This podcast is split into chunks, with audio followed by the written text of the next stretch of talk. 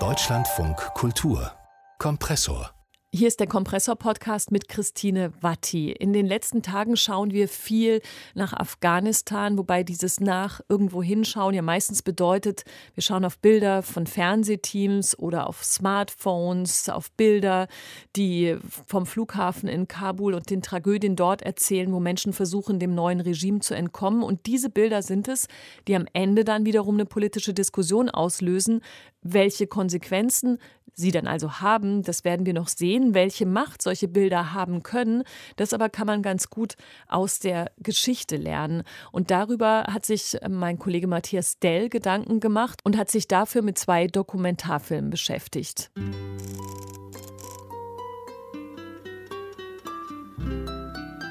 Donald Rumsfeld hat das Scheitern des Afghanistan-Krieges nicht mehr erlebt. Der US-Verteidigungsminister, der vor 20 Jahren unter George W. Bush die Operation Enduring Freedom startete, ist Ende Juni gestorben. Like Aber Donald Rumsfeld kannte Bilder wie jene, die jetzt vom Flughafen in Kabul zu sehen waren. Von Menschen, die raus wollen aus Angst vor den neuen Machthabern. 29. April 1975, Saigon. White Christmas im Radio ist das Signal zur Evakuierung. Die Szenen mit dem Helikopter und den Menschen auf dem Dach des Botschaftsgebäudes waren herzzerreißend, weil das wunderbare Leute waren, die mit unseren Truppen gearbeitet hatten und du wusstest, dass es für sie schwierig werden würde, wenn der Vietcong und die Nordvietnamesen die Macht übernehmen, dass sie getötet würden oder ins Gefängnis kämen. erzählte Rumsfeld 2013 in dem Dokumentarfilm The Unknown Known. Und es ist bemerkenswert, dass hier ein Wort wie really über die Lippen Rumsfelds kommt. Denn der gab sich vor der Kamera kühl und abgezockt. So gesehen ist das Projekt des Dokumentarfilmemachers Errol Morris vor acht Jahren gescheitert. The Unknown Known war der Versuch, mit Rumsfeld über sein Leben, die Politik zu sprechen. Direkt in die Kamera. Das Muster für den Rumsfeld-Film war The Fog of War, zehn Jahre zuvor. 2003 hatte Errol Morris Robert McNamara interviewt, den US-Verteidigungsminister der Vietnamkriegsära. Erfolgreich. Morris gewann einen Oscar für The Fog of War, auch weil McNamara selbstkritisch die Lektionen aufzählte, die ihm das Leben gelehrt hatte. We were wrong. Dass die US-Regierung damals falsch lag, wegen einer falschen Denkweise, die fatale Auswirkungen hatte. But we had in our minds a mindset that led to that action. Dass die USA die Lage falsch eingeschätzt hatten, weil die Verantwortlichen nur das sahen, was sie sehen wollten. We see incorrectly, or we see only half of the story at times. We see what we want to believe. We see what we, you're absolutely right. Belief and seeing They're both often wrong. So schön und klug Robert McNamara erzählt, es folgt doch nichts daraus. Sein Nachfolger Rumsfeld hätte nie gesagt, dass das, was man glaubt und das, was man sieht, oft nicht dem entspricht, was tatsächlich ist.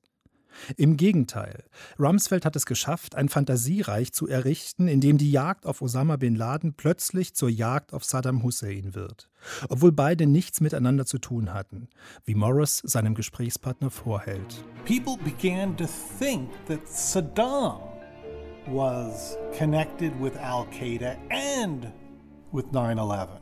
Was Rumsfeld ohne rot zu werden bestreitet. Oh, I don't think so.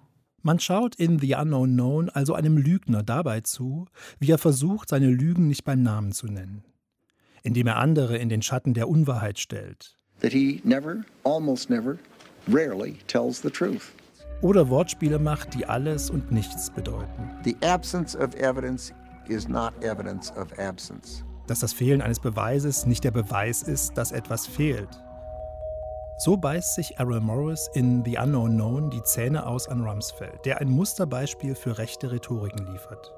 Für das Vernebeln mit Wörtern, die nichts sagen. Für ein Reden, das aus verbalen Stunts besteht, die einen schwindlig werden lassen beim Versuch, Sinn und Bedeutung darin zu finden.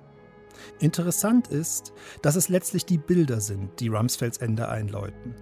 Dokumentarische, investigative Bilder von Folter und Sadismus im Abu Ghraib-Gefängnis, gegen die selbst Rumsfeld rhetorisch nicht mehr vorgehen kann. Als die Bilder kamen, hatte das eine Wirkung, die alles übertraf, was ich kannte. Was für ein Satz. Die Bilder, die das Blatt wenden, erscheinen darin wie die Kavallerie oder eine Spezialtruppe im Krieg. Weil die Bilder eine Realität zeigen, die sich verbal nicht mehr kleinreden und umdeuten ließ. So wie jetzt in Afghanistan. Es wird sich weisen, was politisch folgt aus dem Scheitern der USA und Europas, das die Bilder vom Flughafen in Kabul manifestieren. Aber vermutlich werden die Folgen sich nicht mehr mit den Tautologien und der Lakonik von Donald Rumsfeld fassen lassen. Dass Dinge passiert sind, die nicht passieren sollten. Dafür scheinen diese Bilder zu mächtig.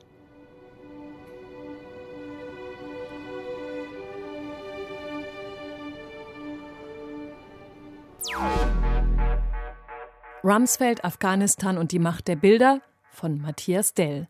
Wenn Sie, wenn ihr diesen Podcast abonnieren möchtet, macht es doch überall da, wo es Podcasts gibt. Und ansonsten findet man uns, den Kompressor, überall da, wo es Deutschlandfunk Kultur gibt und natürlich auch in der DLF Audiothek.